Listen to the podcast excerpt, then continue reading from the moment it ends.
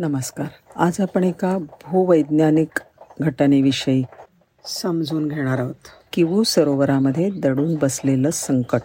हा लेख डॉक्टर विज्ञाध विद्याधर बोरकर यांनी मराठी विज्ञान परिषदेच्या फेब्रुवारी दोन हजार एकवीसच्या अंकासाठी लिहिला आहे रवांडा आणि काँगो या प्रजासत्ताकाच्या सीमेवर असलेलं किवू हे सरोवर सध्या खूप चर्चेमध्ये आलं आहे ह्याचं कारण त्याच्या आत दडून बसलेल्या धोक्यामुळे धोका कसला राक्षसच दडलाय म्हणा ना त्याच्यामध्ये.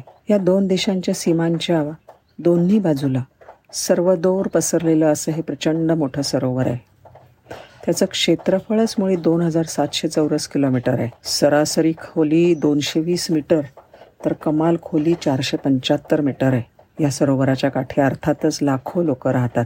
आफ्रिका खंडाचा हा भाग हा भूवैज्ञानिकदृष्ट्या अस्थिर आहे. म्हणजे इथली जमीन अस्थिर आहे. ती तडकून खूप मोठ्या भेगा पडतात. अगदी दरा दर्या म्हणाव्यात अशा.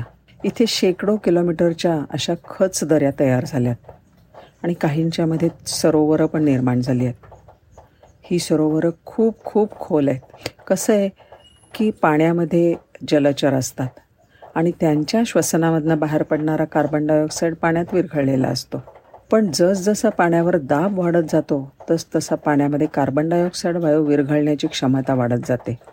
शिवाय असं आहे की तळाशी जो साचलेला गाळ असतो तोही कुसतो त्याच्यामधनं सुद्धा कार्बन डायऑक्साईड बाहेर पडतो. आणि क्यू सरोवराच्या तळापासल्या पाण्यामध्ये असा निर्माण झालेला कार्बन डायऑक्साईड विरघळून वर्षानुवर्ष बंदिस्त होऊन साठला आहे त्याच्यामुळे तळाच्या पाण्याची घनता वाढून ते जड झालं आहे सरोवराचं पाणी खोल असल्यामुळे पाण्याचं अभिसरण सुद्धा होऊ शकत नाही. सरोवराची ही खाई सुमारे तीन कोटी वर्षापूर्वी अस्तित्वात आली. तेव्हापासून अतिशय संथ गतीने पण सातत्याने ती रुंदावते त्याच्यामुळे झालंय काय की तिच्या तळाकडचा भाग सतत ताणला जातोय. तिथल्या भूकवचाची जाडी कमी कमी होत चालली आहे.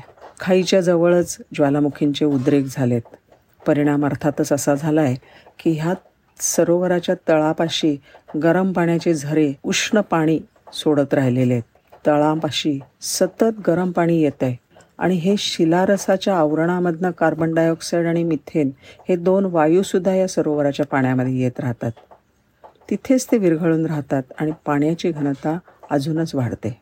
खाईच्या जवळच ज्वालामुखींचे उद्रेक झाले आहेत. परिणामांती या सरोवराच्या तळाशी गरम पाण्याच्या झरांमधून उष्ण पाणी झिरपत राहतं आहे शिलारसाच्या आवरणामधून कार्बन डायऑक्साईड आणि मिथेन हे दोन वायू सरोवराच्या पाण्यात सतत येत आहेत आणि तिथेच विरघळून राहत आहेत त्यामुळे पाण्याची घनता अजूनच वाढते. आता हे बघा सरोवराच्या तळाशी हे दोन वायू म्हणजे सी ओ टू आणि मिथेन हे विरघळलेल्या अवस्थेत वर्षानुवर्ष अडकून पडलेत हे वायू केव्हाही मुक्त होऊ शकतात. पण केव्हा?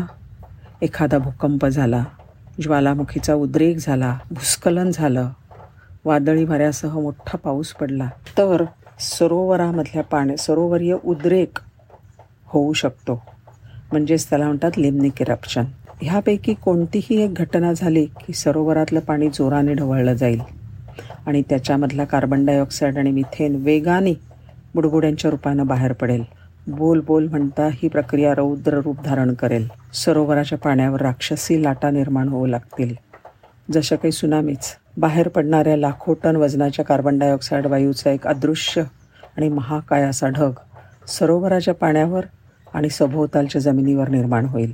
आता कार्बन डायऑक्साईड हा हवेपेक्षा दीडपट जड आहे. त्यामुळे तो बराच काळ जमिनीलगत राहून मोठ्या क्षेत्रावर पसरेल.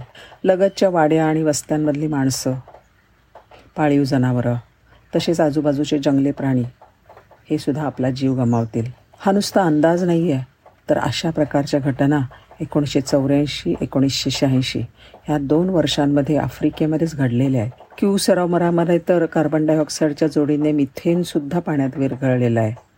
त्यामुळे इथल्या उद्रेकाची तीव्रता आणि व्याप्ती दोन्ही जास्त असणार आहेत तळाकडच्या पाण्याचं निर्वायुकरण करण्याचे प्रयोग सुरू झाले रवांडा आणि काँगो. इथलं प्र प्रशासन ह्या संकटाचं रूपांतर संधीमध्ये करणार? का एखाद दिवशी हे संकट आजूबाजूच्या वनस्पती प्राणी आणि मानवी जीवन यांचा विध्वंस कर करणार हे काळच ठरवेल. धन्यवाद.